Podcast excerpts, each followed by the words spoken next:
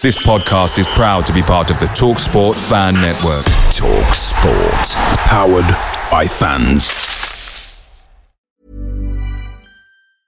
And there it is. That's as good as it gets on this stage. Nissan Townstar EV strikes again. It's an unstoppable van. Unstoppable. Look, just fantastic. You can actually see the Pro Pilot technology in action. Effortless parallel parking. It moves with all the confidence that comes with a five-year warranty. And with a bench full of all-star van experts, there's real strength in depth here. That's all-star quality. Search Nissan Townstar EV and visit your local All-Star Van Centre to see for yourself. Terms and conditions apply. Five years or 100,000 miles, whichever comes first. ProPilot is an advanced driver assist technology. Driver's responsibility to stay alert, drive safely, and control vehicle at all times. Hi, LS Pod fans, it's JR here. Bert's Babes, Hoddle's Heroes, even Di Canio's Dozens. We've had some iconic lineups in our history at Swindon, just like the legendary menu at McDonald's. Parkin or Austin, sweet curry or barbecue? Why not get a McNugget share box to enjoy the debates with your mates? And thanks to Book Delivery, every drop off can be a home win. Order now on the McDonald's app and you can also get rewards points too. No one wants to drop points at home, and with tasty rewards to earn, you won't be missing out. Only via app at participating restaurants. 18 plus. Rewards registration required. Points only on menu items. Delivery fee and terms apply. See McDonald's.com. Hello and welcome to The Loathed Strangers, a Swindon Town fan podcast with me, Rich Pullen. Rogers is streaking ahead and he's onside. Beautiful play! That is that! What a good shot! Oh, what a tremendous goal! Far post for Shearer, goal! 4 0, Steve White. Steps to Mitchell! It's another goal! Incredible! Hoddle! Surely means it's the Premier League for Swindon Town now! Fantastic oh, goal by Jan Piotr! Parkin! Austin going in! Yes! You bet! You bet! 2 0 Swindon! Danny Ward! No problem. I will win this league anyway. Richie, he's hit it. It's Cradley! Oh, it flew! Hello, Rich here. I'm very excited to announce that I've teamed up with Cult Zeros, the creators of amazing custom t shirts. You may have seen Cult Zeros advertised in When Saturday Comes magazine or the Blizzard Quarterly. My first t shirt from Cult Zeros was back in 2007, a Nestor Lorenzo in Argentina blue. Lovely stuff. I've had a few since then Shaun Taylor, Jan Fjortoft, and Yaser Kasim, to name but a few. Summer is here, and it would be great if you could show your support to the pod by purchasing one with my John Daglish created logo on the front, or a selection of Loathed Strangers guests like Simon Ferry, Super Sammy Parkin, and Juan Cobian. And there's more to come. The t shirts come in men's, women's, and youth sizes and are priced at £12, with a percentage going towards the upkeep of the podcast. Links to the Cult Zeros website can be found on all the platforms of social media that I use Twitter, Facebook, Instagram, and within the summary of each podcast episode from here on in. I asked my three year old what she thought. I love Swindon t-shirts. Anyway, it's time to sound the hooter for the Loathed Strangers podcast. Enjoy.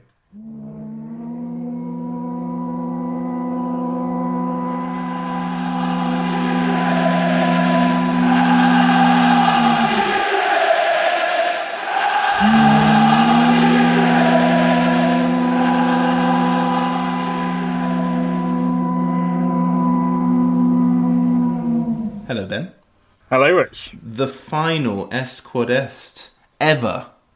Yeah, so well, maybe not ever, but we'll we'll see. We'll see how long we go. See if people will uh, will keep put up with me and, and, and you for another season. But um, yeah, it feels like a long time ago we were doing the first one of these things. So um, the one year anniversary of the Loathed Strangers hasn't quite got to that stage yet. But um, yeah, this has been uh, it feels like we've been doing this a lot longer than one season. Of course, Est Quod Est is leaving, but the, the podcasts aren't. We're just renaming it, which we'll uh, unveil nearer to the time. But what a day it's been recording on Sunday, the 26th of May. You've just been watching Nicky Ajose technically become a championship player again, and I've watched Fede Bessone gain promotion to the Trasera Leagues. What a day! Yeah, quite uh, contrasting levels of football. I'm, I'm sure Fede got an assist in, in his uh, in his game, and, and I didn't really mind who won out of Charlton and Sunderland. So yeah, that was that was alright for me. And uh, obviously Charlton provided you know an own goal that would go down in history. So I enjoyed my slightly hungover Sunday. so this episode is a season review. So we're going to go all the way through. Uh, hopefully covering as much as we can over Swindon's fantastic 2018 um, uh, 19 campaign. We'll start generally with League Two, though. So, promoted were Lincoln City as champions, Bury, uh, Milton Keynes Dons, and Tranmere Rovers went up. Going down were Notts County and Yeovil Town. Now, the listeners will hear what our predictions were back at the start of the season. Notts County, who have who have bought well. MK Dons, who uh, anyone who sort of follows me or knows me will know that I like expensive football, so I'm quite jealous of them hiring Paul Tisdale. I think MK Dons quite, do quite well. Uh, Lincoln will probably be up there again because Cowleys are doing are doing well, and they'll they'll probably be up there again because they, they again they bought well and Harry Toffolo's uh, a good signing for them, among others. So those are the sort of teams I'd expect to be up there. I would say Mansfield, but they are managed by David Flitcroft, so I'm, I'm sure they'll finish about ninth. Where comes to the bottom, I think sort of Yeovil will be down there again, and probably Newport, uh, Morecambe, and Macclesfield probably be uh, looking over the shoulders as well. But Harry Smith is, is again a good signing for them, so he might be able to get the goals that keep them up. I think Tranmere will uh, will do well. So Notts County, eh? Yes, insert laugh emojis here. Um, I don't think I did too badly over that, and I don't think I'd be the only person that had, you know, Notts County in and around the chasing pack. So I'm generally quite happy with uh, with my preseason predictions. It could have gone a lot worse with my track record. Quite right. I mean, you got MK Dons right, you got Lincoln right, and although you were quite flippant about Mansfield due to Flitcroft, they one had a promotion campaign and two failed. So you were correct. Yeah, I think I remember saying that you know Mansfield would probably go up if they had a better manager. Um, they were still in around chasing pack, so fair play to them on that. You know, they lost in the plus seven final to Newport, and uh, Flitcroft got the boot. So insert evil laugh here. and your relegation predictions. Not too bad at all. So you were correct to say Yeovil and Morecambe and Macclesfield certainly did struggle. Newport County, they had a very good season, but I mean, it's one of those ones, Newport, where next season it would not surprise me in the slightest if they went down. Sorry to any uh, lost Newport fans that somehow are listening to this. yeah, the League Two is quite strange. I think I think you know due to only two teams ever going down, you get a lot of teams. Not too much disrespect to them. I hope that maybe wouldn't look out of place in the conference. I'm thinking of like the likes of Morecambe have been here for a few years and they're always sort of around that sort of 17th, 18th, 19th sort of bracket. But um, but yeah, I, I thought Macclesfield would be got, gone to be fair, and for a long time it looked like they were, and they managed to. Uh, just about survive. So uh, I think, but that might might have been mainly due to Notts County being absolutely horrific for um, for parts of the season. But yeah, I don't think I don't think there's there's much surprise in the, the other teams and the, the likes of Yeovil that, that were down there as well. So yeah, pretty standard League Two, I think. But crucially, let us not forget that I went with just one team to go up, and that was Tranmere. Yeah, you did well. I mean, it's it's uh, a fence sitting um, success for you, but. Um, I also I also had Tranmere around the chasing pack, I think. So yeah, no no real surprises there for me either. But um, I'll let you have the uh, the excellent Tranmere prediction. Quite right too. We were both quite positive about Swindon, but not exactly super, super confident that we would go up. I lean towards Swindon having a better season than a poor season. You said Swindon would hopefully go up, but you would jinx um, it just by saying that. And again, we were both right because you jinxed it, and Swindon were dead mid-table. Yeah, I don't think there's any getting away from the fact that it's been quite a disappointing uh, campaign. But you know, as I said, you know, quite a few times on this bloody thing that, uh, that there are chinks of light in there. I think we'll just hope that Wellens gets a decent summer and. Uh, and does some good work there, and hopefully third time lucky we get out of the bloody division. But um, you know, maybe I'll just jinxed it again. So let's let's have fun in 2019-20. Absolutely. So from your stance up in the commentary box or in the media booth or whatever the hell you guys call it, who were the best teams that you saw at the county ground over the season? Yeah, I've kind of looked into this, and I think at the risk of having a really boring answer to this, I don't think anyone really stood out. I mean, if you, if you go for the promoted team to start off with, I mean, Lincoln, it's really hard to judge, uh, especially in the home game, because you know although they did well to, you know, I think they went two 0 up. They they had two men sent off, and Swindon managed to get a point out of it. The away game they were obviously brilliant. I mean, they smashed us was it four one on the second day of the season, so you have to give them credit for that. But I think purely because I can see you know, minute one to ninety. I think I've only got to judge on the home performances. Really, I think Bury. That's one of the games where Swindon started off terribly, and I think Uh, Bury were all right, but I think that was a game that Swindon lost rather than Bury won. I think Swindon was sort of all over the place in the beginning. MK Dons, you know, I don't think they were outstanding. They again, they were quite decent, but Swindon managed to nick a point, so I don't think that was undeserved or or anything like that. And Tranmere, again, a bit of Lincoln, tough to judge because they, you know, they raced into a 2 lead. That's probably the best team out of that four I saw. They did well, but of course that, that stupid sending off, you know, sort of, sort of chucked the, chucks the game for them and Swindon get a 3 2 win out of it. So again, they were good for what the 20, 25 minutes it was, all that so, and uh, and yeah, it wasn't brilliant from then on. And, and the other teams, I think Crewe were quite good, but again, it was like Bury where Swindon sort of chucked it, and then there was, uh, I think there were more games where Swindon were not very good, rather than other teams uh, being brilliant in the games that Swindon lost. They could kind of go on. But yeah, I don't think there's any real uh, surprises in who uh, went up from those from those displays. So, what were the secrets, if any, for Danny Cowley, Ryan Lowe, Paul Tisdale, and Micky Mellon? I think they're, they're, they're all pretty fortunate of, of, decent budgets for, for what is League Two. I mean, League Two, as we as we know, isn't you know one put by chucking money in it. I think Mansfield are giving the answer to that, and Ac- Accrington from the other end of it. So yeah, I think it's not a massive surprise that the likes of MK, and Lincoln, and Bury are all up there. But yeah, they're they're all clearly quite good managers and hopefully Swindon can emulate that success this season or next season rather. And let's talk about the the opposition players. Which players stood out for you in the games that you saw? Again, the home games wasn't wasn't too many where uh, someone absolutely tore us to pieces, but I think this will be one where I've benefited from my follow. I think Crewe away. I think Callum Ainley he he sort of terrified me every time he was on the ball, so he looked he looked a real prospect and another one off. You know, Crewe's seemingly never-ending conveyor belt of youth academy talent, so that's one I'll be I'll be looking out for in, in years to come. And I think you know Lincoln as well. I think Shane McCartan's quite good and scored that extraordinary goal, which was kind of a tough mix-up, but I think we'll give him, give him the credit for that. So yeah, again, I don't think there's anyone that really you know destroyed us, but apart from the uh, some of the teams themselves. Paul Mullins, Tranmere Rovers did brilliantly, as we've discussed, but he wasn't a key component, you could say. Um, certainly not anything that makes me feel envious that we lost him. While Matt Preston went to Mansfield and he didn't quite make it to League One. Ultimately, it's safe to say that those who left Swindon in the summer of 2018, well, we don't regret that they leave, left. Were there any players that, that you thought, oh, it would be good if we had this player still in the side? Yeah, again, no, I don't think so. I think obviously we offered a contract to Preston. That that a player I think we'd all want still here, but if he rejects it, then we're not going to sort of cry over it. It happens, and he got what was a decent move for a bit until they sort of lost it on the final day. But um, but yeah, it wasn't it's a player we'd like to have, but you know, nothing you can sort of help to do with that. I think that most of the released players, if not all of them, they were sort of like the ends of the relegation season under Williams and Co. and uh, and some of Flitcroft's not as good signings that we got rid of. So I don't think there's any regrets there. Paul Mullins one that I, I agreed with at the time. I think he's quite a limited player and wasn't someone I was massively disappointed with. I think I was kind of on my own there. I think a lot of people like Mullins for his work rate, but. Mm you know, the more the more I think of Mullin, I think he quite see Wellens quite well. He, the one thing Paul Mullin was was like a, you know, a keen runner, and he, he did, did, get the odd goal. So I think he'd be. Uh, I think Wellens would like him a lot. Yeah, I don't think he's a, a huge loss, but someone who might have been useful under a different manager. Yeah, I agree.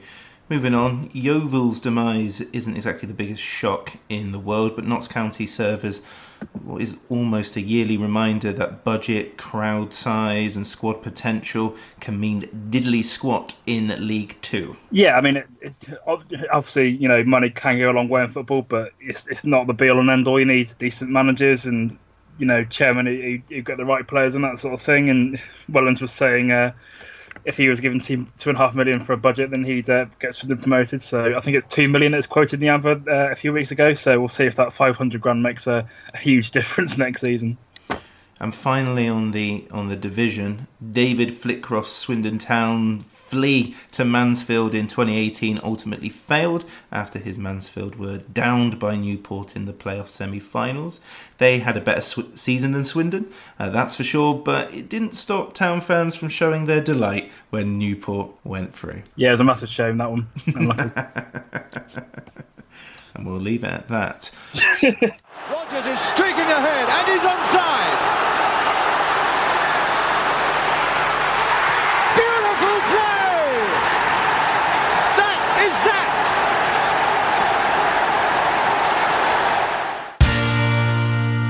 Let's have a look at some of the stats uh, regarding Swindon Town in 2018-19. So 46 games played, 16 won, 16 drawn, 14 lost. Our home form and away form were very similar. Home form of 1-8, drawn 9, lost 6. Away form of 1-8, drawn 7, lost 8. Looking at the points breakdown, we just we were consistent at being inconsistent by the looks of it. Yeah, I mean, I've I've got these in front of me via the email that you sent as, as always, and uh, if you want two pictures of mid-table, then I've got them right in front of me. It's just like looking in, you know, a symmetrical mirror or something. That they are very much, you know, very samey, very sort of all right, but not brilliant. So yeah, this is very mid-table, and uh, points don't lie, as they say. Yeah, let's go through it. So, August, 8 points gained from 15. September, 8 from 15 again. October, 4 from 18. November, 6 from 12. December, 6 from 15. Uh, January, 7 from 15. February, 7 from 9. March 10 from 18, April the killer 4 from 18, and maximum points in that one game in May. Um, on Twitter, Batch observes that it was a kind of season where we seemed to be quite close to the playoffs at times, but you knew it was an optical illusion after watching us play. Yeah, kind of. I, th- I, think it's. I think again we said it so many times on this podcast. It was just you know well and sort of figuring out for a long time. I, I do think they could have made it. Um, I, I, don't. I think April really was crap. I don't think there's any way, any way of getting away from that. I think as much as I like Wellens, there were a, a few games where you know you just needed that extra goal or you know a, better Robinson finish to, to separate. You know, also to, to make it one point. Uh, you know, sorry, three points instead of one and that sort of thing. But yeah, I, think I, I think there'll be more of a, a better go of it next season. You know, Power said in the past that he, he was tempted to go for Wellens in the summer, but you know gave Brown his word and I think if he gave Wellens the whole season, he probably would have got top top seven at least. But you know, it is what it is to uh, quote this famous phrase. And uh, yeah, I think I think we'll see better things next season. But I've said that two seasons in a row now. I think Darren Galbraith highlights post Bury away by saying that he thought Town were going to make a big push for the playoffs but it was the exact opposite. A huge summer awaits, but we cannot afford to get it wrong again. Um, the question to you is very much where did it all go wrong? That last sentence looks like uh, you know an Always Sunny in Philadelphia quote or something. We cannot afford to get it wrong again. The gang get it wrong again.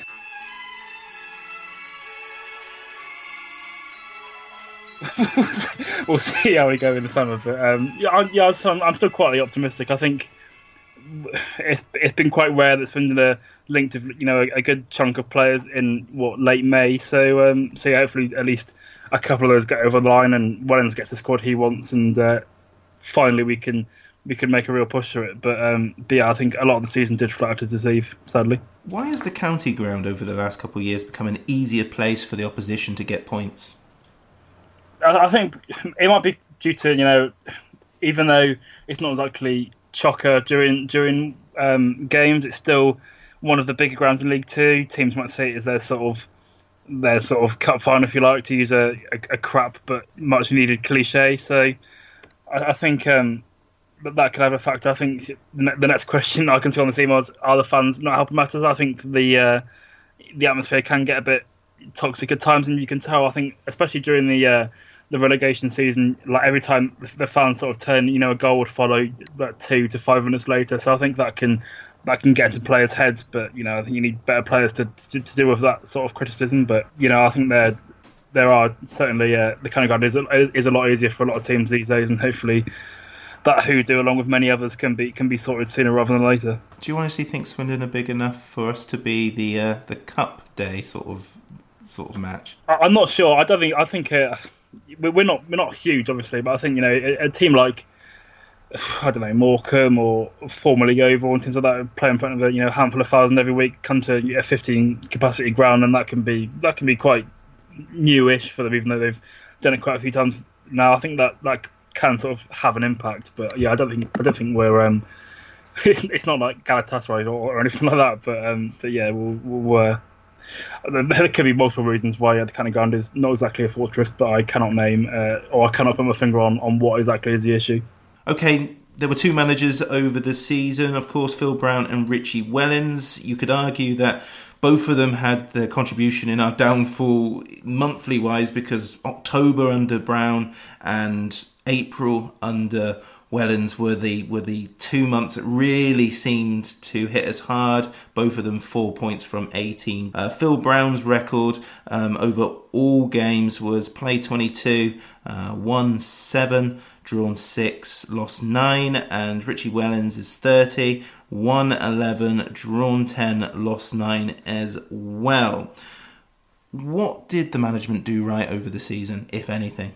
I think Phil Brown had the right ideas. I think it was it was a move away from flick off, but I don't think it was quite as drastic as was needed. I think you know there was, there was a move to four through three, and it was it was better to watch. I mean, it wasn't it wasn't you know Barcelona or Liverpool or something, but it was it was a lot better. And I, I think um, you know even though results didn't quite follow, I think the performances were quite good. I think Phil Brown's main problem was probably transfer market related. I think you know he didn't get a new left back. I think I think not many people would have expected Taylor to be the starting left back going into the season, and he was with you know Iandolo's backup and Knoyle was the only right back. So if anything ever happened to Knoyle, then someone else had to get right back. I remember Woolfenden got a few got a few shifts at the beginning of the season, and uh, I think striker as well. I think he went with he went all in on Marc Richards with sort of Adebayo coming in as backup, and that was really it. So you know when those when those goals didn't quite flow, or they're relying on Michael Doughty penalties for a lot of the early part of the season, that that sort of restricted them and it wasn't until January where you know Robinson came in and got the got the goals that that he that he needed that um, that sort of got Town sort of flirting with playoffs again. I think the the damning month for Brown was that October. I think he only scored one goal and that wasn't from open play. players. A Matt Taylor free kick, so that sort of was the end for him. So so yeah, I think um, a lot of transfer market um, going wrong was probably the weakness for Brown. I think you know Wellens was on the right track. He was doing quite well and clearly not all of the players are quite suited to his philosophy quite as yet. The, the players he brought in in January sort of improved Swindon quite a lot. I think Carroll, Robinson, Bennett, etc., all sort of impressed and uh, they all did well. But clearly, it wasn't an entire eleven that were that were made for Wellens. So there were times when I just came up a bit short. But you know, like I've said already, loads of times on this podcast alone, that you know, hopefully when we've had a full summer and Wellens has got the squad needed to, for his um, for his style of play, then we can get more of what Wellens uh, will be like, full Wellens ball, if you wish. Um, so, so yeah, we'll, we'll, we'll see there. But I think you know Wellens was just sort of a fixer up really for, for Brown, not doing quite as quite as what was needed in the transfer market. But I think it was a, a kind of a step in the right direction. Maybe just a different man would have would have been a bit better. Yeah, pal Batch also noted that uh, he had to order himself some humble pie as Wellens exceeded his very low expectations. But the summer, as you said, uh, will ultimately decide whether Wellens has proved Batch right or wrong. Uh, statistically, as we've discussed, there wasn't much between Brown and Wellens, but what did Wellens do that made many Town fans generally more forgiving? I think it's slightly better to watch, and again, we're on that sort of upward curve, kind of, in terms of in terms of entertainment factor. And you know, you can see that Wellens has got the same amount of draws. Uh, sorry, same amount of losses as Brown with with eight more games. So a few losses have become draws. So that's that's uh, one, you know, sort of movement into the right direction. I think the problem that's got to be sort of cut out is how sort of streaky the under Wellens, as you said in the podcast before, be like you know three wins in a row and then no win in five, etc. So so that needs sorting. But I think Wellens is endearing himself with how much better Town are to watch, and I think his heart on the sleeve comments although some of them backfire a bit, I think generally he, he's quite well liked due to how sort of open and honest he is in in some of his um, presses, even if some of them are a bit brutal to um, set members of playing staff. Do you think Richie Wellens was too early in being resigned to another season in League Two? I think he's kind of flip flopped on this. To be honest, I think I think that when he came in, he was sort of like, "No, nah, we're just seeing what we're doing until the end of the season," and then once we did sort of get to March and April, it was like, "Oh yeah, we're, we're trying to go for the playoffs now," and that sort of thing, and then when it didn't happen, he just saying he went back to yeah, I didn't think we were going to get there. So I think he might have overcommitted early on, saying yeah, we're not we're not interested in it, or we're not, we're not you know aiming for it directly. Um, but I, I, do think he's kind of flip flopped and, and uh, sort of gone with the wind on, on what his you know opinions is. But I think apart from that, I think everyone kind of knew they they weren't going to make it. I think, but it just you know by the time we got to March and April, it was, it was kind of on. So you know the the momentum kicked on a bit, but I don't think Swindon were ever looking like proper, you know, uh, promotion challenges. But hopefully, you know, with a full season, it, look, it looks a lot better. What were your highlights over the season? I think there's a lot of good games. I remember saying on the podcast over August we could, we should just you know end the season now because there were so many brilliant games over that over that month of you know the the craziness that was Macclesfield in the last two, the last five minutes of Macclesfield and all of Crawley where Swindon were playing with with nine men for for how long it was and conceding the hundredth minute. So there was definitely some crazy games, and I think there was some brilliant moments with, with Wellens' philosophy that, that you know got some got some better games. I think probably Stevenage is probably my favourite night of the season, where you know two youth academy players you know got their moments in the sun or dark rather in in that on that Tuesday night. But um, it was although Sol Price his uh, career hasn't quite gone to plan since that night. Is one we can look back on for a long time and say, and that was uh, that was something to remember him by and a great night for the academy. So that was probably that and Macclesfield were probably my two favourite games of the season. Dr. Bamber's highlight was Michael Doughty seemingly applying hair gel during the loss against Woking, although he does concede that it might be a low light as well. What were your, in your opinion, were the miserable bits? Doughty's hair gel gate is another thing I missed completely due to uh, due to writing reports and things. So that's uh, some journalist I am. I miss I miss brilliant moments such as a guy gelling his hair during a cup tie. I think you can't you know really look past that game in general. The Woking game was obviously a massive low light. If if Swindon you know got playoffs or even promoting, you could have said it was a winners masterclass gets out of the comp- competition early. But sadly, we can't um, do a revisionist history on that now. So that's clearly a, massive low. And I think you'd probably have to look at Cheltenham as well. We still can't win at Whaddon Road, and we the scoreline three two is quite flattering in the end. That could have been a lot worse, especially as three 0 down at one point. So there's definitely um, definitely some some massive lows during the season as well. And was a you know a, quite a standard mid table finish. So um, so yeah, yo yo is probably the uh, most accurate um, word you can use to describe that. And let us not forget that this season you discovered that using the term Wellens ball is neither big nor clever. No, but I'm going to keep doing it just to annoy people now. So uh, I'm, I'm, I'm fully on board with with uh, Wellens ball. Let's do it. Sirrett's little flick. Stroud. What a good shot! Oh, what a tremendous goal by Tony Stroud The shot of the season here at the County Ground.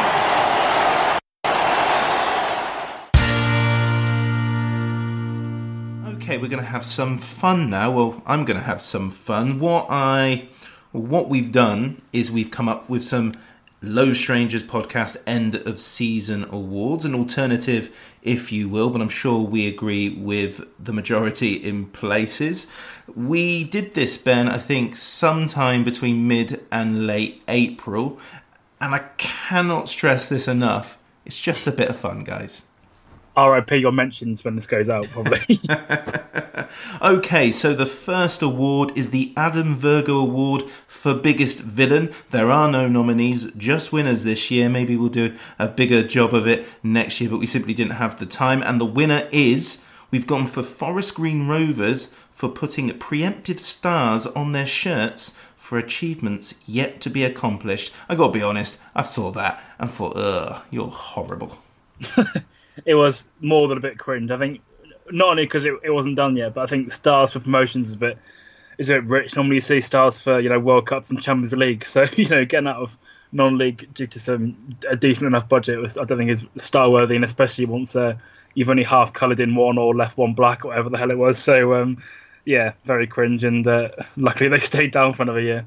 It's, it's a sort of suggestion of how this season has gone, where I haven't finished a game hating an opposition player. You know, it's just been maybe like Crewe when they won that they they were so morally outraged with a few referee decisions and things like that. That was a bit funny more than anything, but there really wasn't a massive villain really. No, the only sort of other than be flick off, but he, he buggered it up on the last day. So yeah, I'm calling him a hero now. Just it's quite funny to watch him fail. So I definitely know he's the biggest hero in this, but Joe Day would be a late nomination for uh, for that. The next award is the Withdean Award for Worst Moment. I promise not every award is named after that night in 2004. And the winner for this goes to Woking in the FA Cup. Yeah, you took the words out of my mouth there with uh, these that night that clearly haunted you so much that the, the two of these awards are named after it.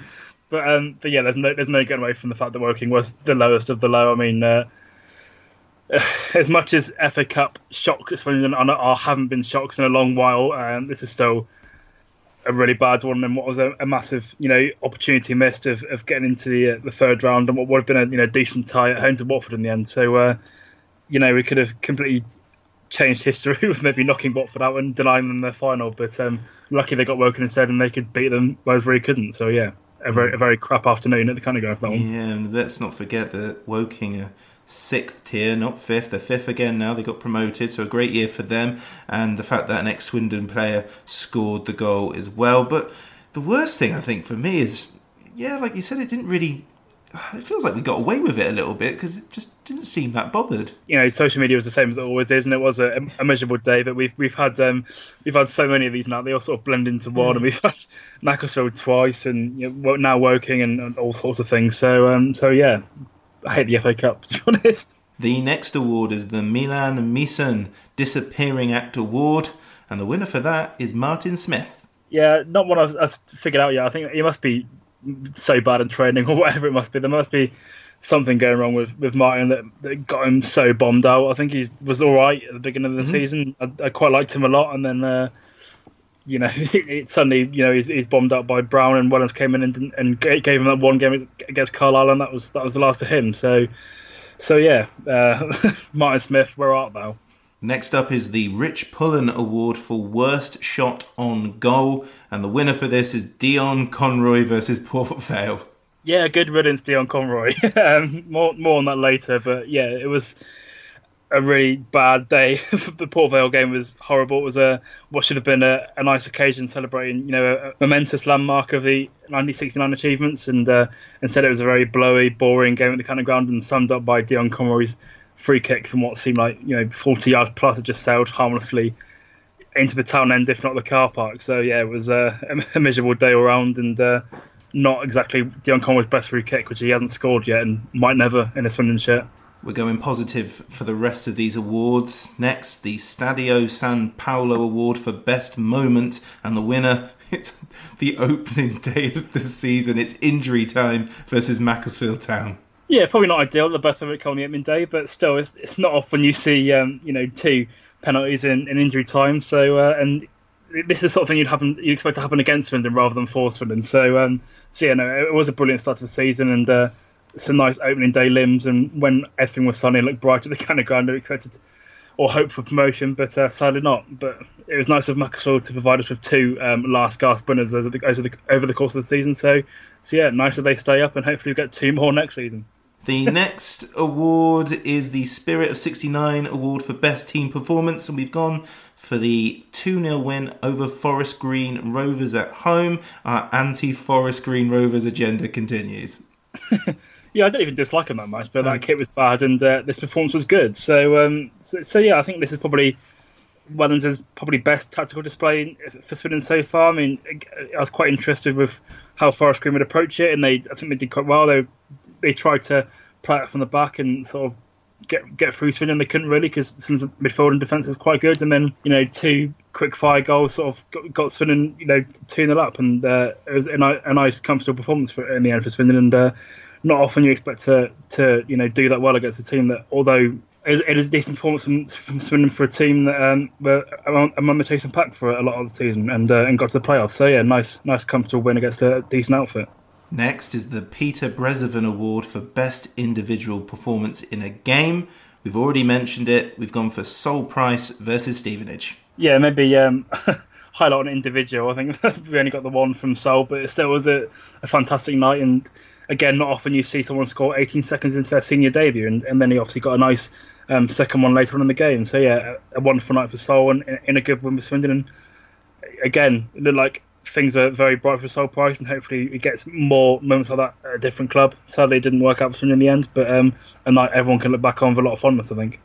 Let's talk goals now. So the Rory Fallon Award for Best Goal. Now, the club have recently on social media put their four nominations through for the best goal. We've not gone with any of them. We've gone for Luke Woolfenden versus Colchester United. Yeah, it's not exactly um, you know a thirty-yard blockbuster or something, but I think the the build up to this was really good, and more of what we can hopefully see under Wellens going forward. It was some some lovely at play and a, a fantastic um, searching pass by name redacted, uh, formerly known as Dion Conroy. Um, but yeah, this is one that got a lot of got a lot of love on social media after after the game, and I think during that week really of, of how well Swindon were playing for that. And uh, again, a brilliant cross by James Dunn as well. Luke, Luke Woolfenden's header was somewhat fortunate, but I think it was a really nice team move rather than a you know, one that's for the highlight reels. But um, yeah, a, a, goal I'll, I'll, look back on and uh, and watch quite a few times, I think. Next is the Fjortoft Airlines Award for Best Goal Celebration. It's my highlight of the season. It's Theo Robinson and Kaiyne Woolery's Stone Cold Stunner versus Notts County on the last day. That's right, my highlight was in the injury time on the last day of the season. yeah, very late entry from uh, for this award, but um, you can't not love uh, two players doing a random wrestling move for, uh, for a celebration, and uh, hopefully we see more of um, Phil Robinson and Woolery bromance next season. But um, yeah, a lovely a lovely moment in uh, what was utter misery for the other team. Lovely all round. And you missed it.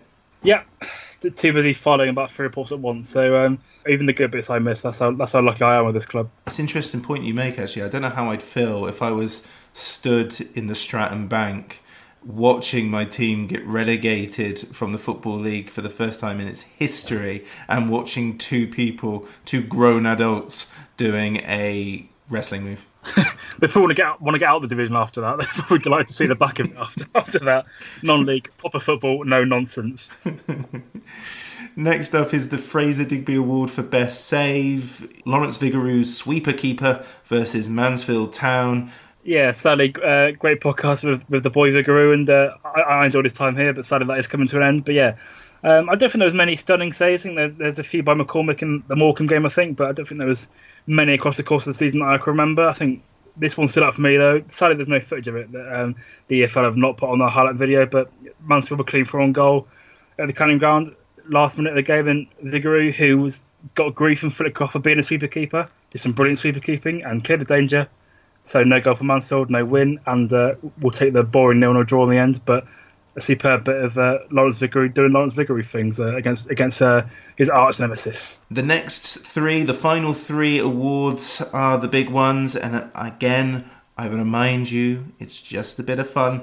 Next up is the Philip Quervo Award for Most Underrated Player. We've given it to Kyle Knoyle. Yeah, we got a bit lucky here. I think um, for a lot, a lot part of the season, he was sort of in conversation of Player of the Year, all, but luckily came second and by quite a big percentage in, in the end. I think Doughty got about 40 percent and I got only got about seventeen. So we can just about um, you know deny um, sorry defend this now that he is the most underrated player. I think it was good for Norwich to get that at least be in the conversation for Player of the Year, but I think it's, it's a shame that someone that you know was you know you, you sort of seven out of ten every week wasn't um, didn't get the award where you know Doughty missed so much for the season. So a lot of love for the Kyle Knoyle, but um, hopefully he doesn't go to bloody Cambridge. But again more on that in a minute. But yeah, hopefully, um, hopefully get more Knoyle. Maybe not looking likely. Penultimate award now is the Alan McLoughlin Award for Most Improved Player, and this is in comparison to the season before because we've given it to James Dunn. Yeah, I think um, he would have been first on many of list of get rid of at the beginning of the season. He, he, really did change his game, and sadly, it wasn't enough for him to win a contract. He was completely unrecognisable from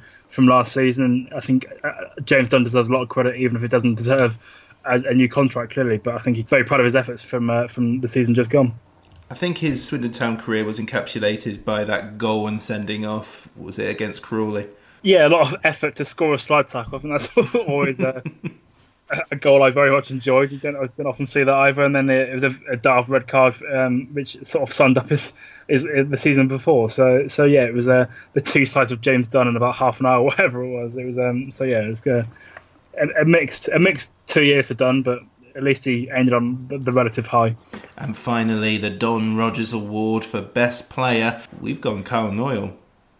Yeah, Doughty missed too much of the season. I think he was he was good and a lot of penalties that should have been crucial penalties were, were um, sadly not in the end, but he still, still scored them and did well. But I'm going for Carnol as the uh, the better player because I don't think we see, you know, pe- people of his ilk get much credit, whereas it's always the you know the creative midfielders or the strikers that get the end of season awards, as it's proved again. So, so yeah, we like Knoyle for the next few weeks at least. Indeed, we do, and I fully expect Doughty to be our Player of the Year next year. That's my challenge to him if he's listening. Um, it was a great effort when he was playing, but I think Knoyle was the most consistent and he played the majority of it. So that's why we've given the award to him. But if if Doughty stays, he stays fit, he's going to be an absolutely key player in 2019-20. Yeah, it should be, and hopefully, uh, it, all all teams go for promotion. We're not we're not sort of scrambling for a, a difficult player of the year choice of, as we have, you know, the last two seasons with, with Taylor and Doughty, and uh, we're not giving it to uh, you know a goalkeeper because we've, we've conceded that many goals and, and not scored that many at the other end. So so yeah, hopefully we get a good player of the year um, winner and one that scores you know 30 goals or you know sensational throughout the whole season. It's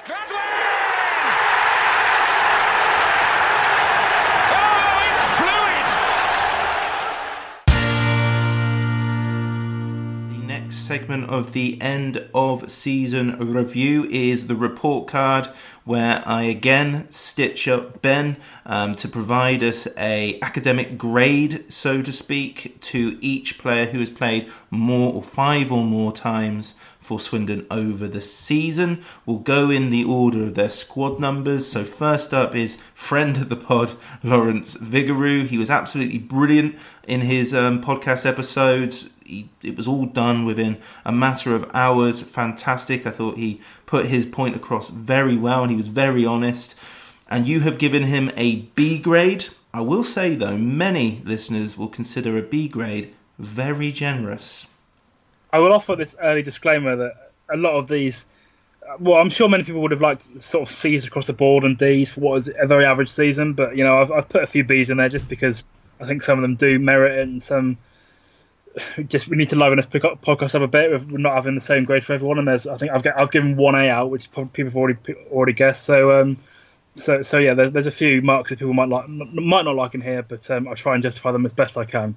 But um, but yeah, I've gone for Vigouroux as a B. I think it wasn't stellar, it wasn't wasn't A or anything fantastic, but I think um, I think it's still a, a good season for him when he was on the pitch. I think sadly he doesn't get 46 games, only the 31 due to international call ups and that end of season wobble uh, as Vigouroux does what Vigouroux does. But um, generally, I think his performances are good. I think there was one sort of month we did where we were sort of analysing a few a few shots that he might have could have done better with, but I think most of them he was actually fine. It was just you know a dodgy angle or deflections and that sort of thing. But generally, I think it was another solid season. So I, I plumped for Vigouroux for a B, but um, I'm sure I'll uh, mute notifications for this podcast when, when it goes out. At underscore Ben Wills.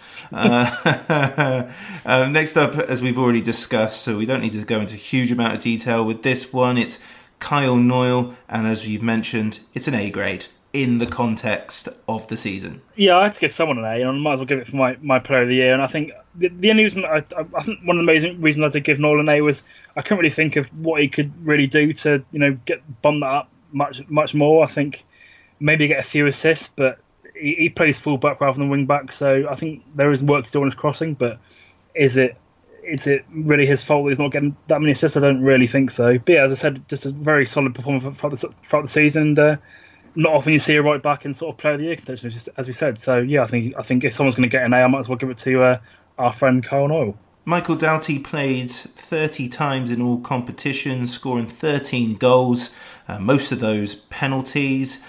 Probably the only major what if of the season. Could it have been much different had Doughty stayed fit? You've given him a B.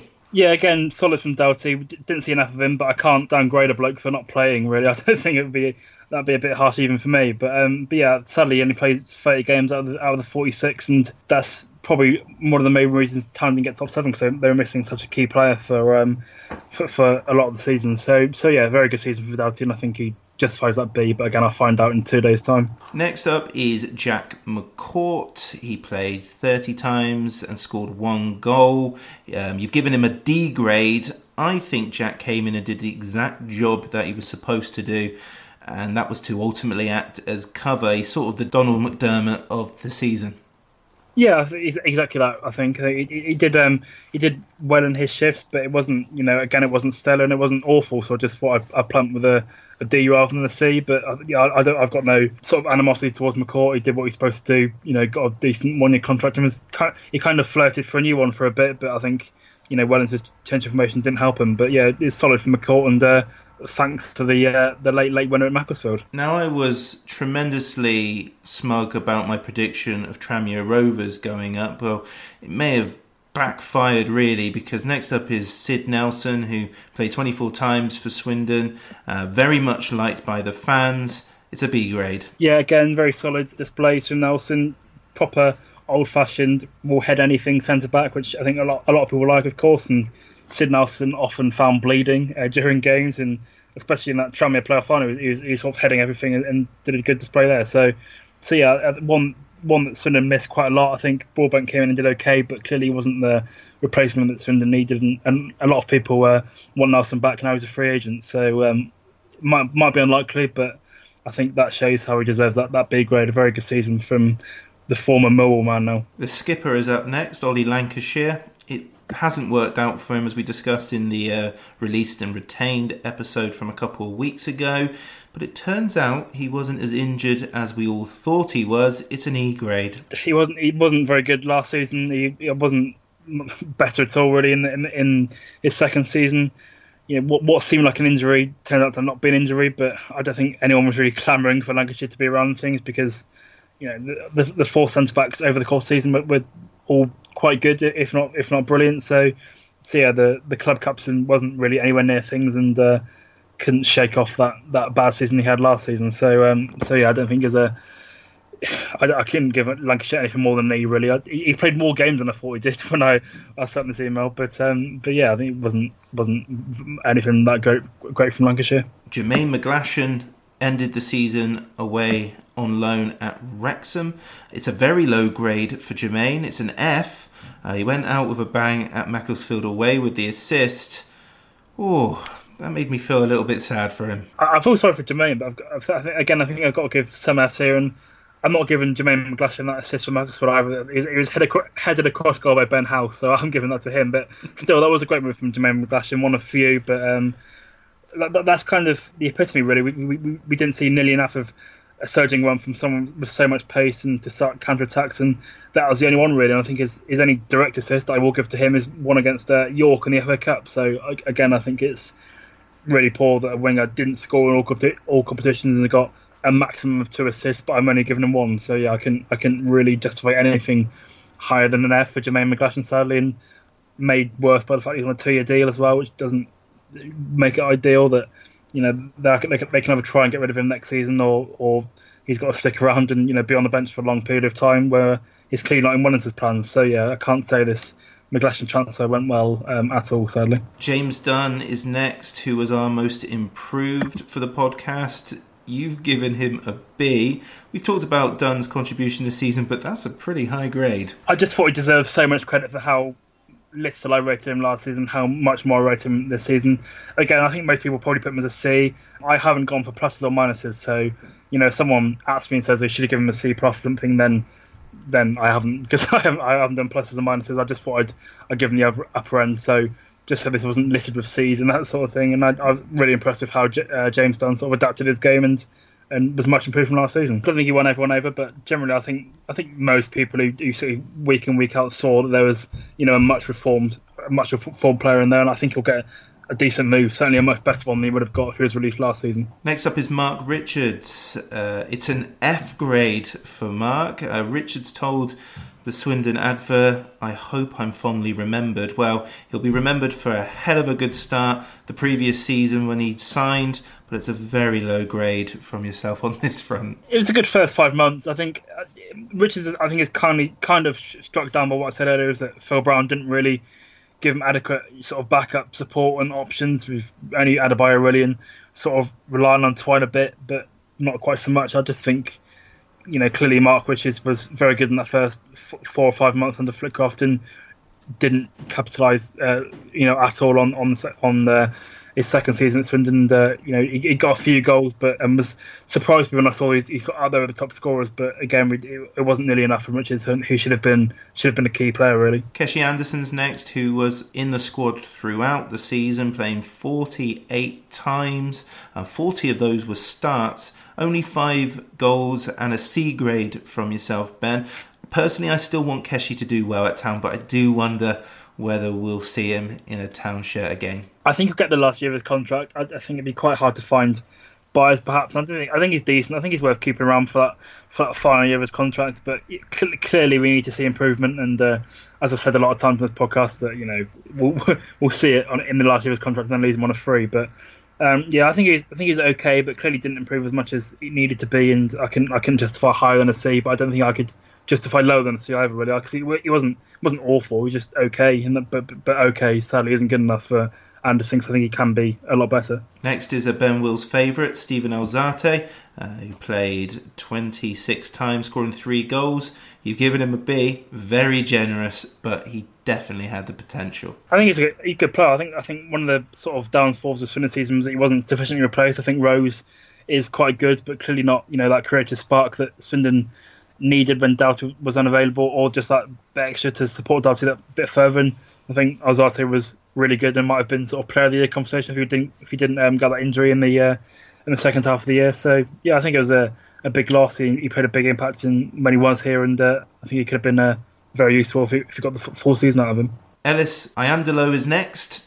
Twenty games this season, which many of you might find surprising. Uh, it's an E grade, which, you know, again, it's quite low, but it's been that sort of season.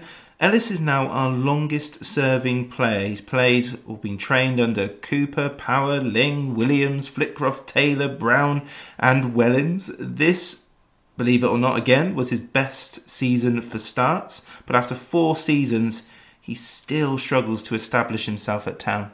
Yeah, it's, it's a strange one. He's never really nailed down a position. He hasn't really been exceptional in too many games. I think Barnet away last year is probably probably the standout where he scored you know a very brilliant or fluky free kick, however way you look at it. But yeah, I think this season he, he got more games and didn't really kick on again. And I'm still not convinced by Ellis Iandolo as a left back, and I haven't seen him enough as a number ten, so it's it's hard to figure out what exactly he is. And uh, yeah, he's just he'll be on the squad again next season, and we'll see if um, he finally makes an impact. But I'm not not holding my breath at this stage. We've discussed the next one the Great Disappearing Act of 2018-19, Martin Smith, 13 games and out and an E grade. yeah, it might have been higher if he got more games. I think he he started off okay, but again he just went missing, and I can I couldn't give him higher than an E because uh, you know we didn't see him for you know about two thirds of the season. But I didn't want to give him an F either because you know I think he did okay and might have been you know might have been okay if he got more games, but you know evidently not. So yeah, another low grade sadly. Elijah Adebayo played 30 times for Swindon over the season, scored five goals. Uh, you've given him a D, and again, some people would say that this is quite a generous grade. I did, however, enjoy that late goal against MK Dons. Yeah, I thought I'd give Elijah a bit of benefit of the doubt. I think he wasn't held up being played on the wing a lot. I think even though he only got five goals, I think all of them, if not sorry, four, if not all of them, were you know quite important. There was he got the only goal against Morecambe, as you said, the uh, the late goal against MK Dons. There's a first against Tranmere in the 3 2 win, I think. I might have forgotten another one, but I think the the third against Yeovil was the only one that wasn't really important out of his goals, and that was a nice strike. So I think there's a talent there, but clearly not enough that was that merited keeping him beyond uh, January. And sadly, Stevenage didn't really get, give him a shot either. But, um, but yeah, I don't think he was helped by you know management, but clearly he was uh, not the best of, of loan signings that Swindon have had in recent years. Ben House was another loan signing. Seemed like an odd one at the time, if you ask me. His main contribution was, I suppose, that, that assist at Macclesfield and annoying the hell out of Crewe Alexandra by winning that penalty. Only one start, along with five substitute appearances, is an F. yeah, this is a, a, brutal section, I think. I think, to be fair, this one is more the transfer of Ben House rather than Ben House himself because we barely saw him. When he was actually when he actually played, did it right. I think, as you said, that assist against Macclesfield and winning a penalty. You know, two big contributions. Most of them with cameras isn't isn't bad going, but clearly it's a signing that it, it was the first striker that was on the market, whatever it was, and s- suddenly Theo Robinson became available and he was signed as well. So I think I think I've graded the transfer more than the player on this one. Canice Carroll is the next player up for grading. 17 appearances, one goal, Oxfordshire's greatest snake. Uh, but you can't fault his contribution to the cause, although he was quite frustrating in his decision making at times. It's a C grade. Yeah, again, it's just an, an okay season, quite good. I think his the limitations there is quite rash and uh, and that sort of thing, and he had that sort of nightmare against Crawley. But I think generally he was he was fine, and it was quite fun whenever he did something that annoyed Oxford fans or, or something. So um, so yeah, it was a, just a, a decent decent loan signing, but nothing spectacular or you know bad. So yeah, just a, a very solid C grade for Kenny Carroll. Toumani Diarra played 15 times for Swindon over the campaign. Uh, it's only an E grade, which is very low, but surely this is based on the expectancy that we had when he signed. Yeah, again, I think it's, it's like Ben House. I'm sort of grading the transfer rather, rather than the player. I mean, Diarra sort of arrived unfit and then got sent off in one of his earlier games and didn't re- really get in and then got injured again and then couldn't find his way in, in, in under Wellens. So I think there's a player that I think it's worth giving another go for. It's the second, the second year of his contract, but again, he, he, he was expected to be that sort of linchpin in time for field and clearly didn't get enough games due to multiple different reasons. So a lot of preseason expectation on, on Diarra and you know sadly didn't didn't live up to it. But there might be still something there for the next season. But hopefully he can get a bit more fitter in preseason and uh, not get sent off again. Kaiyne Woolery ended the season with 30 appearances and 7 goals and a Ben Wills C grade next season could be huge for Kaiyne because I think he was pretty good once he was fully fit.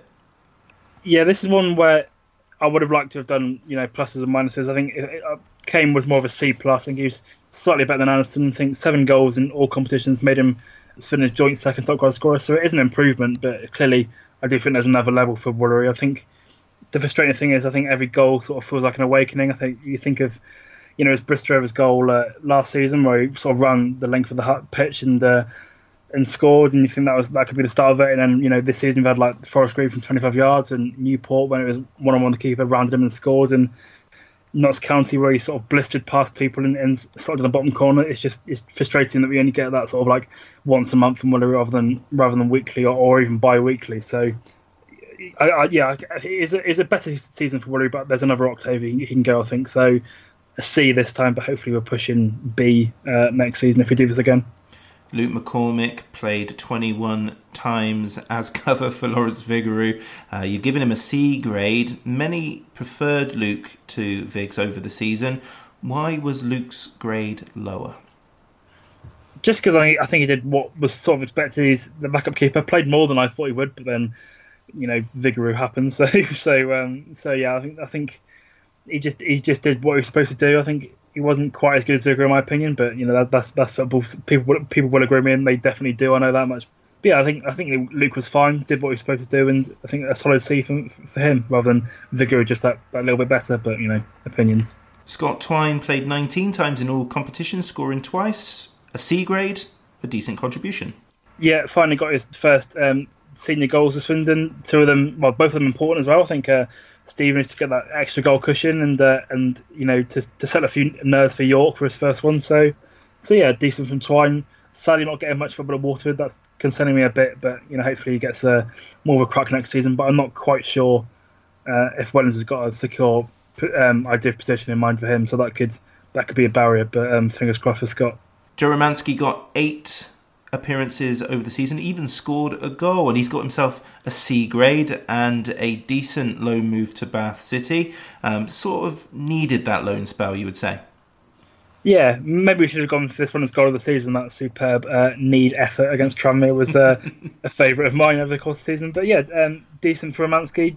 Got a, for for what he is, you know, youth academy player, and what was only his first couple of seasons as a pro, and he got a decent number of games. I think eight's not too bad going, and there's a lot of centre back competition as well. So he did okay and, and did well at Bath by all accounts by the looks of it. So so yeah, I think he can be happy with that and got rewarded with an extra year on his contract. So yeah, I think he might find it difficult getting in next season because again, there's a lot of centre back competition, and I think more will be brought in as well. So he's got a lot of work to do over the summer to, to get straight into Wellens' plans, but hopefully he can uh, make make an impact and have another good season. Dion Conroy ended the season as Town's captain. He played 30 times, scoring one goal, and he's got himself a B grade for his trouble. He came back from injury to become a pivotal figure. Yeah, I think there's probably a lot of concern. I know I had concerns that there could be another, you know, Jimmy Sanders White situation here where he, he did, you know, got pretty much the exact same injury and uh, the exact same position. You think, you know, maybe, maybe he won't recover from this because it, it can be an injury which you know players are never the same again. But uh, I think Conroy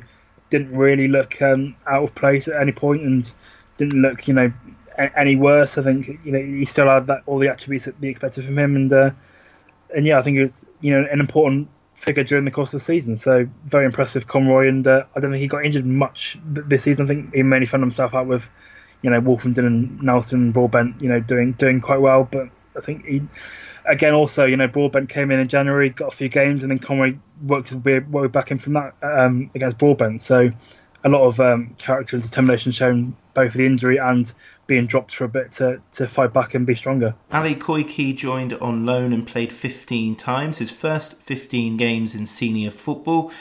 A D grade has been given. He made some big mistakes at the wrong times for Swindon. I thought this would be a lot higher grade when I, um, you know, the first couple of games. I think he got an assist early on against Tranmere, and that looked like you know Town sort of left back problem sorted. But yeah, clearly there's a, a player that needs to be learning more. There was the Crewe game where you know he made an error for the first one and got subbed after half an hour. I think, and there was another game where he wasn't exactly brilliant. So, so yeah, I think um, there's definitely work to be done there. Whether whether it's a Swindon with another loan, I, I find that unlikely. But um, his next club might have to um, refine him a bit. But I think maybe if he was played as a wing back rather than a full back, he might be might be a lot. He might be quite a lot better because I think that's what suits him more. He's definitely more attacking than he is defensive, but you know, clearly to play more defensive in a, in a back four, that sort of exposed him a bit. But um, hopefully, there's a, a, decent career for him yet. Danny Rose played 10 games after joining the club. He got himself a C grade from Ben.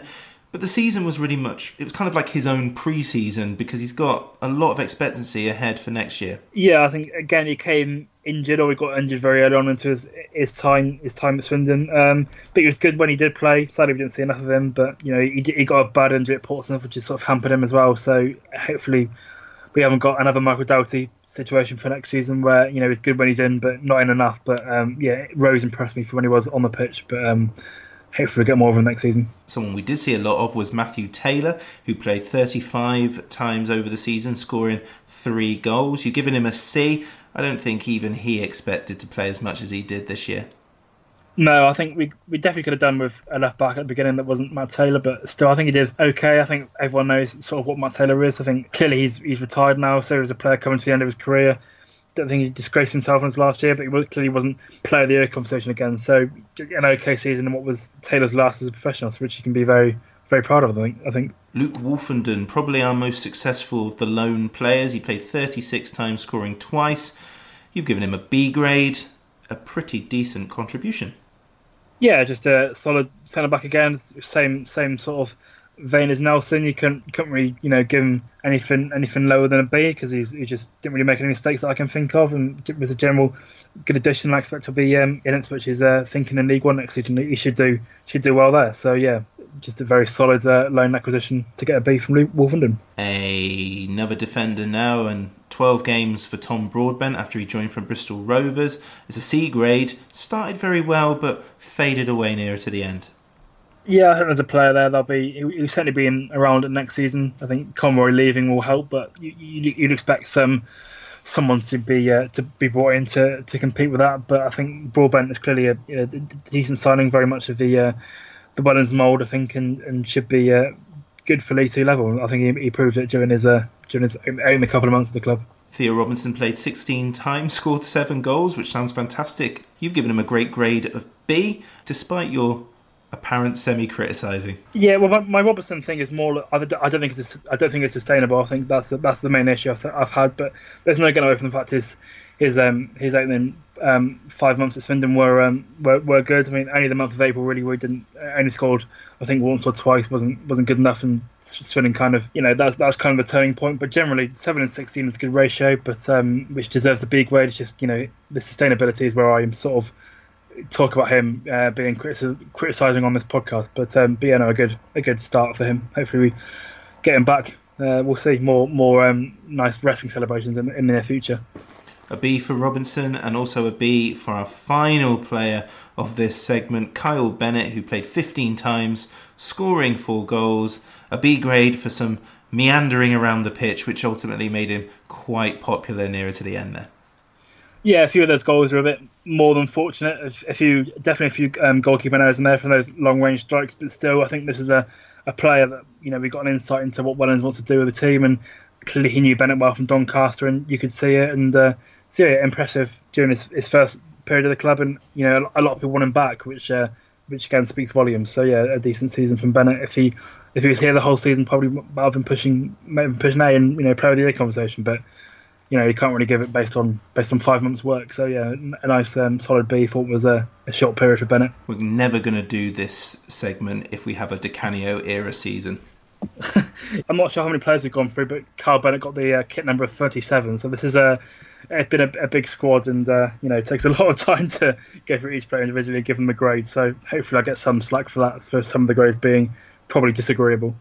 And an honourable mention for Sol Pryce for those two goals against Stevenage, and the ungraded players along with Sol were Jacob Bancroft, Cameron McGilp, Taylor Curran, Jordan Edwards, Jordan Young, Chris Robertson, Will Henry, and Archie Matthews. Sorry, guys, but you just didn't play enough or at all.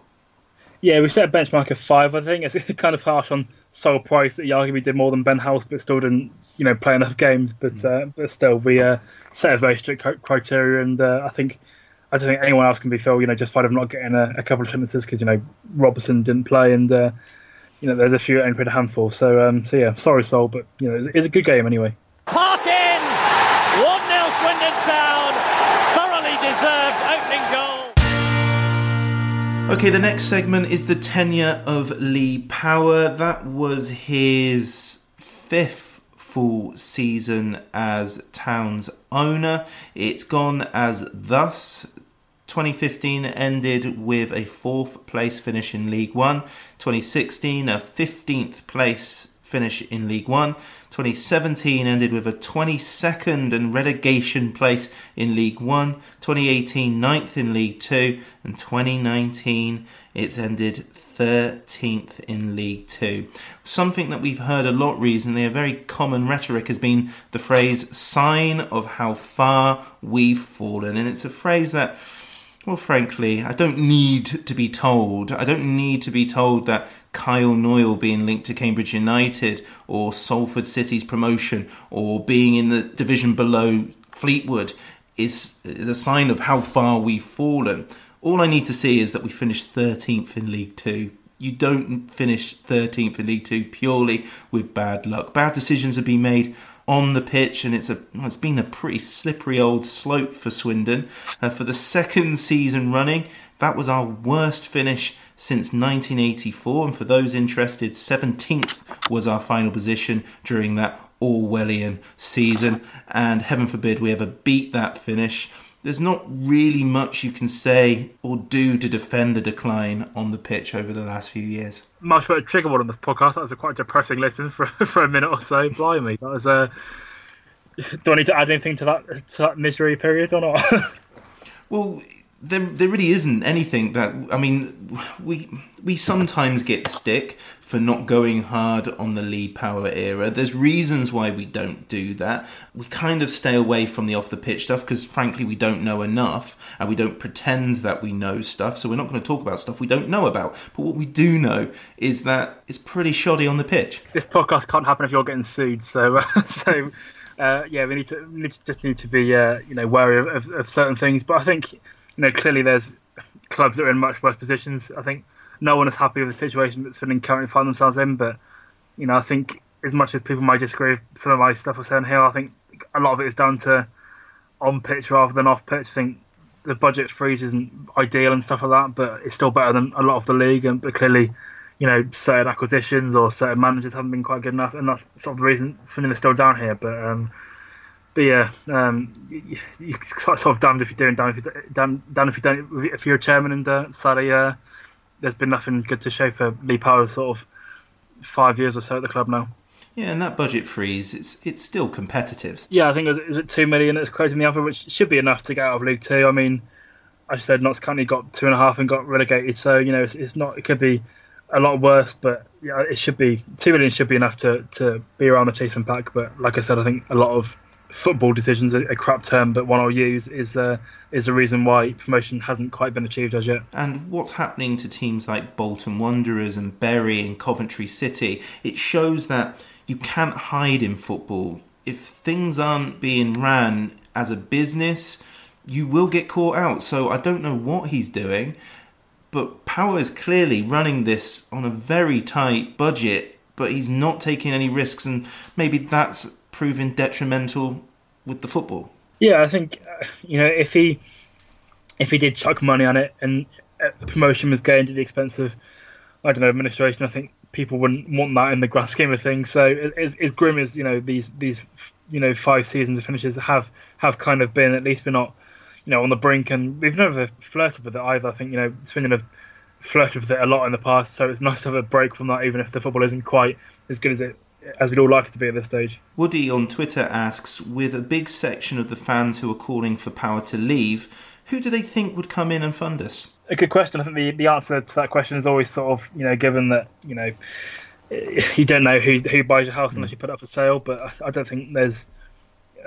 I'm not sure if there's many some assets that Swindon are uh, that you know well off that can be you know brought in as a, sort of a project or not. Maybe the training ground changes that, but um, and you know the the, the ground ownership and, and, stuff like that. But you know may, maybe maybe one day a Saudi prince or a Russian billionaire will, will sort it. But until then, I guess we just sort of have to put up with what we got reluctantly. I think the purchase of the county ground along with the training grounds will prove huge for what Power wants to do in the future, whether that's to stay or go. Yeah, I'd like to think so. I think we hope it's a good thing, but this this podcast always has the potential to age terribly, and uh, we look like you know terrible happy clappers that they know, know nothing about football. So um, we'll, we'll, see in a few years, I guess. But hopefully, it's uh, something to be to be happy about, even if even if the football isn't um, what we all want.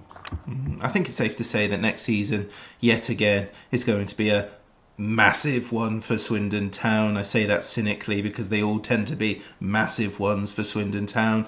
It's going to be huge for Lee Power, for Richie Wellens, and the fans because, at the risk of sounding hyperbolic, apathy will turn to protest eventually if the spiral continues.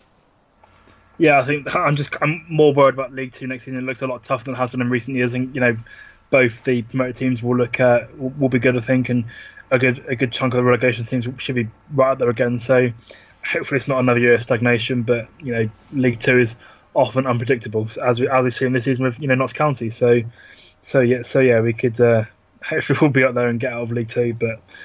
It's going to be a going to be a long year. Uh, hopefully, at least one year that um, that sees Swindon get promoted. I do want to be I do want to show some positivity for the guys behind the scenes because I know there's a vocal section of the fan base who are unhappy with a lot of things and will remain unhappy with a lot of things, and that's per- their prerogative. I agree with some of those things, but there has to be a separation of unhappiness with the owner with those who work at the club and do the day to day.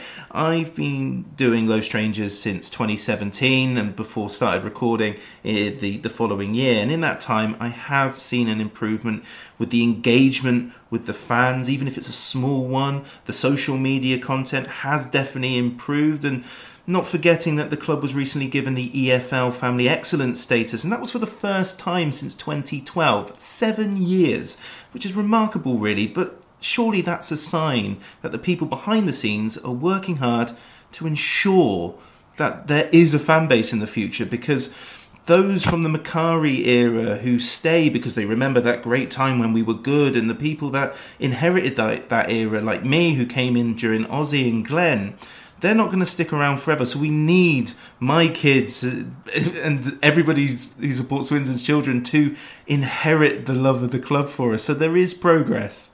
I think it's one of those things where when the football's bad, even the good things the club do get ignored because they're, they're too focused on the football. And when, when the football's good, you know, it kind of gets ignored because because you know they're, they're, they're glad they're glad the football's going well. So I think um, you know as, as much as we it might not be the, the most um, precedent for among people that the backroom team, and everyone everyone does deserve credit for that sort of thing. But um, but yeah, as long as the um, the football's not great, it will go under the radar. And, you know, it's not the uh, the most important concern for a lot of people, but credit does deserve to go to those people that work hard behind the scenes. Robinson thrashing this one across and cleared only to Mark Walters. Can he make room for the shot?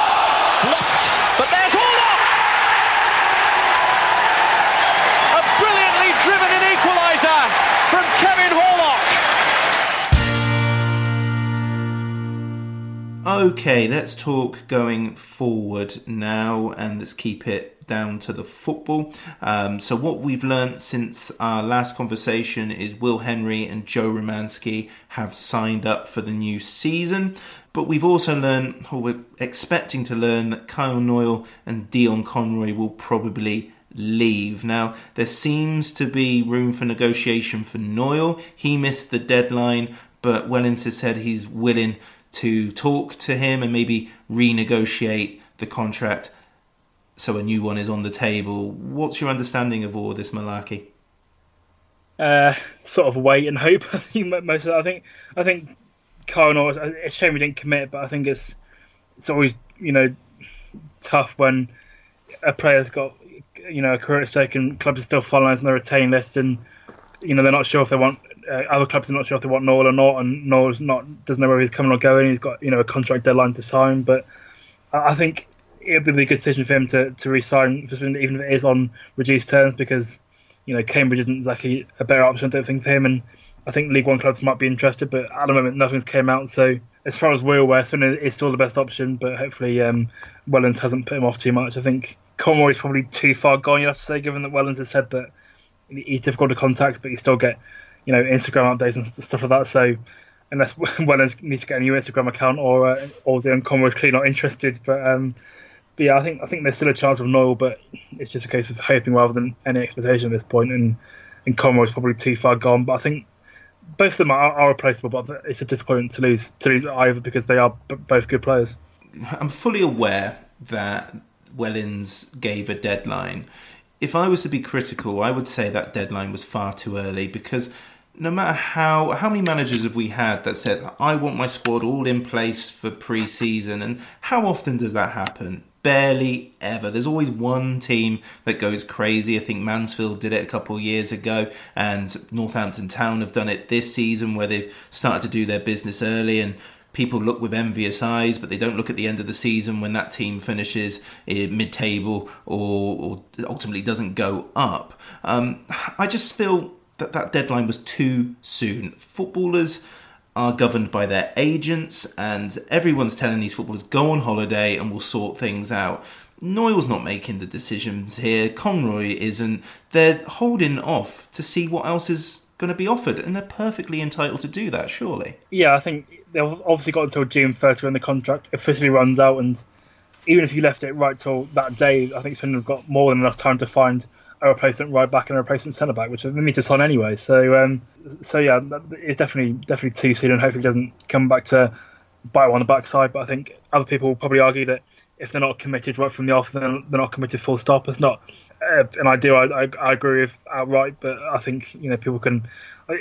People have seen that players sort of take the mick far too much, and uh, Knoyle and Conroy have sort of you know faced the uh, the brunt of that and have got the raw end of the deal. Whatever players have, have managed to uh, do what they like with a lot more freedom. But um, yeah, hopefully uh, it benefits Swindon, but we'll we'll soon see. Tom Coward asks, based on Wellens' recent comments, can we guess who the two or three players that Wellens states we're interested in? I think he Wellens mentioned that they were players that Town had played against during his era at the club. Uh, yeah, I think um, my best guess from from the list that you uh, did some good research on and, and listed every player that scored against us. I think Jamie Devitt makes a lot of sense. I think Wellens has said that you know he, he wants that sort of player age bracket of 26 to 30. They're in their prime, which Jamie Devitt is 28, I think, and he sees the bill that Swindon need, and obviously was on that list of players that scored against us. So he, he ticks a lot of boxes, and I think I'm not sure if Alan Nixon has confirmed this rumor or not. If he's just going with you know the theme of, Swindon players asking for updates on uh, on, on Devitt and claiming it, but um, I think that's one that makes a lot of sense, and we'll see the others shortly. But at least it's nice that Swindon are linked with a lot of players that you know we can talk about at this stage because not many people are, are moaning that we haven't we haven't done anything or not doing anything. So at least it looks like Wellens has got some sort of idea of who he wants and, and how he can improve his squad. Tom also asks, how many do you think will come in? And he also asks, Will McCormick be number one now that Henry and Archie Matthews are signing up? I've got to say, you can't have four. It, based on what Wellens said about how small he wants his squad, you can't have four goalkeepers, can you? I'm not. I'm not sure what to make of this goalkeeper situation. I, I think it's been um, handled badly. I think you, probably only be keeping probably maximum two of, of McCormick, Henry, and Matthews, and they decided to go for all three. I think I personally would have released McCormick, but then I don't mind Wellens extending it, and then then surely you've got to make a decision on whether you sort of let bygones be big bygones with Henry and, and let him find an, elsewhere or or go with him rather than you know Matthews. I think you can only choose one sort of academy keeper there, and they decided to go for both, which is which is risky. But I do still think they're going to sign someone because Wellens has been pretty insistent on it in the past. So I don't think he'd go into a situation where he's lost his number one in Vigouroux and he's going to go forward with number two going forward. So I, I do think um, they will sign one, and it, it, will look a bit daft with, with four goalkeepers, but I, I do think that's actually a better option. But um, I definitely would have let at least one of McCormick, Henry, and Matthews go. And how many do you think Wellens will bring in? The squad is looking surprisingly more full than I think a lot of people would expect. There, will be a lot of movement. I think if Knoyle doesn't sign two right backs are needed, if uh, if Conroy doesn't sign at least one centre back is, is needed. Depends how how much you know Curran and Romanski are in it. So technically, you can only sign one. You've got Broadbent, Curran, Romanski, and Haynes all all there. But I don't think Haynes will be involved much with centre back. And as I said, we'll, we'll see with Curran and Romanski. Um, left back, you probably need two because I'm, I'm, still like Chris Iandolo, but um, again, it wouldn't surprise me if it was only one and Iandolo is back up for another season. Centre mid is also busy. Um, you know, Doughty's contracted. Rose. We'll see how much McGilp is involved. Diagouraga will be up in the air of uh, of how much he gets he gets involved or whether they try and offload him. Um, and then wingers again quite full. Um, well, actually, sorry, I'll rephrase that. Wingers not very full, but still you've still got Scott Twine who could play there. Jermaine McGlashan is still won't be involved, but he's still technically contracted, so they could try and get some movement there. I doubt they will get him involved, but um, but you know if worst comes to worst, an option there. And then number 10's Anderson is, probably, is the only option, so one's needed there, and strikers is completely blank. So there's definitely some movement there. So if I tally all that up, so one keeper, two right backs, a left back, a centre back, two wingers, maybe three, and three strikers. You're probably looking about 10, 11, 12 players in there. So, so yeah, it will be a busy summer, but there's, I, I, it, won't, it won't be, um, you know, signing a whole squad as, as some people might uh, think. You know, centre back and centre mid is, is quite uh, is quite full, surprisingly. And I think the new rule with the uh, the transfer deadline day is Swindon could be as far as six games in before the squad is complete.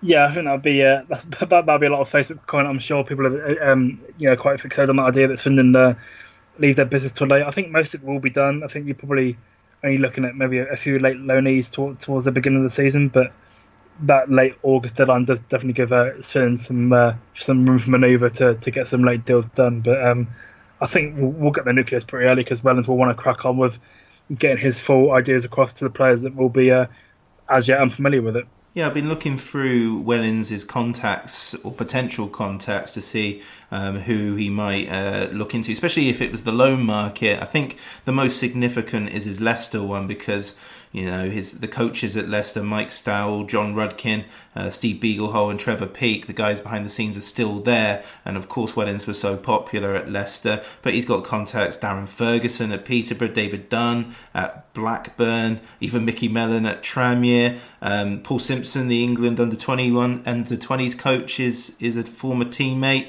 Leam Richardson, assistant manager at Wigan. So there's plenty of possible contacts out there that he could utilise. Brian Stock at Bournemouth, even Gareth Taylor at Man City. So hopefully he'll be able to use some of those. Yeah, I think we've seen from Wellens' early business and some of the early rumours from the summer that he, he, tends to go with players that he's already worked with, which is is quite limited. But I think hopefully work on you know players that he did like from his time there and, and decent recommendations from that list of names that you mentioned. So I'm quite optimistic, but um, I've been I've been quite optimistic before, and uh, Swindon will uh, ruin it somehow. But um, yeah, I'm, I'm, looking forward to see what will be a very busy summer, and uh, hopefully we get some exciting uh, announcements, whether we get a, a, nice video of that or whatever. But, um, but yeah, there should be uh, a lot of hashtag announce X during the during the summer to the club Twitter account. Fingers crossed. Steve Cook says that a proven goal scorer is essential. If you look back at the games that cost us, Yeovil and Port Vale at home and Cambridge away, that's six points drop where we couldn't put the ball in the back of the net. Our top scorer missed a third of the season and played in centre midfield.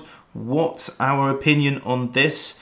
Steve says he doesn't go every week, uh, but from what he's read and heard from uh, friends and match reports, we create chances, but we just don't have anyone decent to finish them off.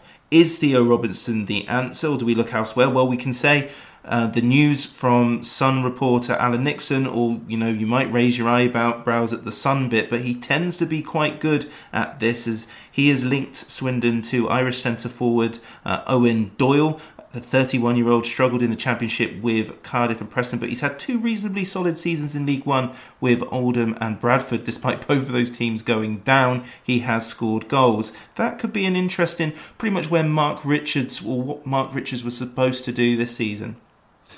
Yeah, I think I'll, I'll start with Steve's point first of all. I think obviously.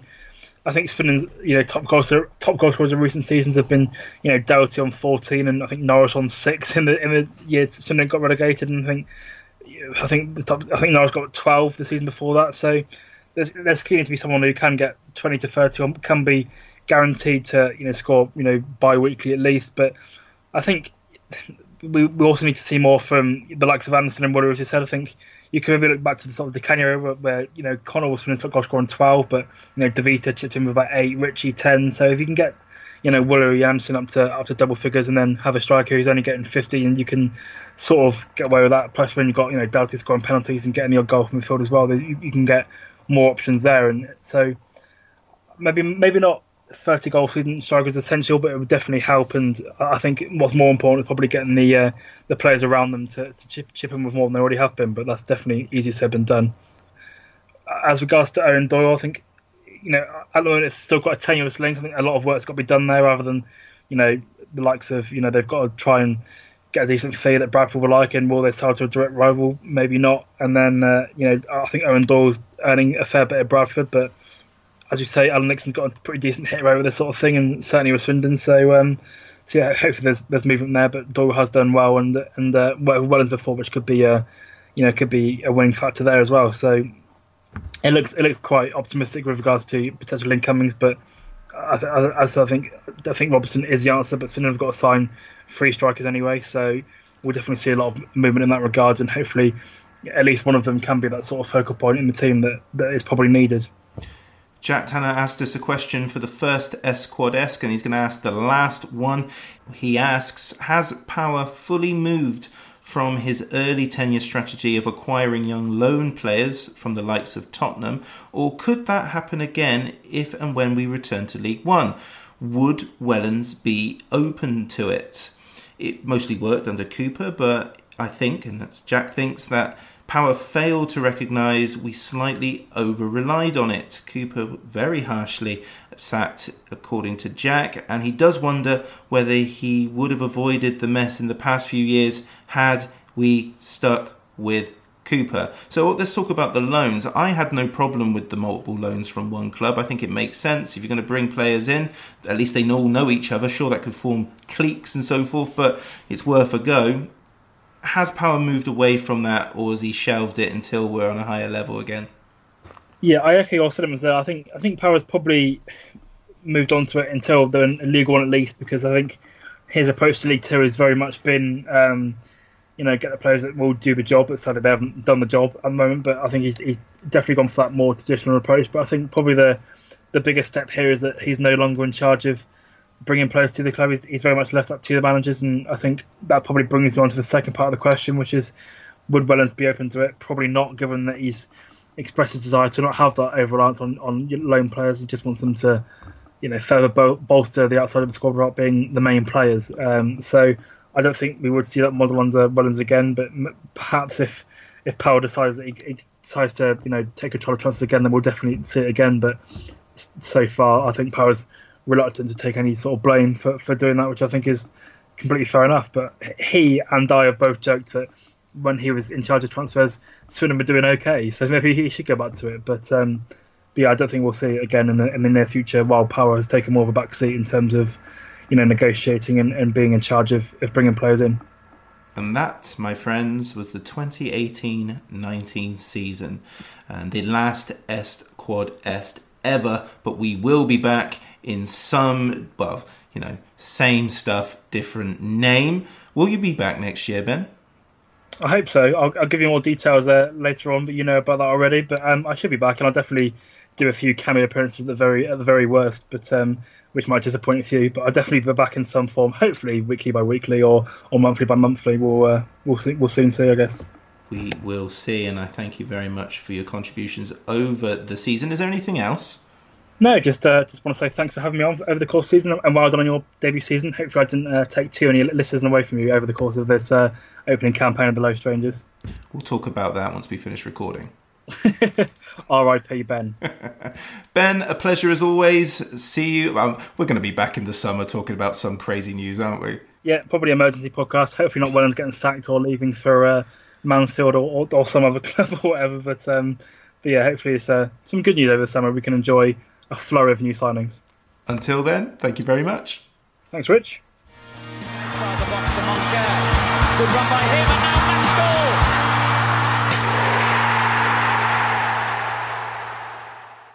The Loathed Strangers is an independent Swindon Town fan podcast. The music was expertly created by Matthew Kilford, and the podcast artwork is by the super talented John Daglish. Thanks for listening. Come on, Swindon. So there we have it, the end of the 2018-19 season, the first season of the Loathed Strangers podcast. And because I'm a particularly soppy bugger, I would like to induct all the guests from the campaign into the Loathed Strangers Hall of Fame class of 2019. Thanks to everyone for listening, leaving reviews on iTunes, and general kind words. They have gone a long way and they do mean a hell of a lot to me. Thanks to those who have helped with the production. Ben Wills, as mentioned previously, Matthew Kilford's music, John Daglish's artwork, Paul at Cult Zeros for his stellar work, and to Katie, Josh, and Craig for combating my technophobic tendencies. Thanks to all of those behind the scenes who helped get some of the interviews over the line just by messaging me and saying, I know this guy, would you like me to contact them for you? And I've always said yes, and I've always been tremendously grateful. Loathed Strangers is a celebration of Swindon Town, so this season is dedicated to the memories of former town players Ernie Hunt, Ralph Proughton, and John Gittins, and of course, manager Danny Williams. Come on, boys! It's a grand old team to play for, and it's a grand old team to see. And you know the history, it's enough to make your heart glow. Newcastle say, what the hell do we care? Cause we only know that there's gonna be a show, and the Swindon town will be there.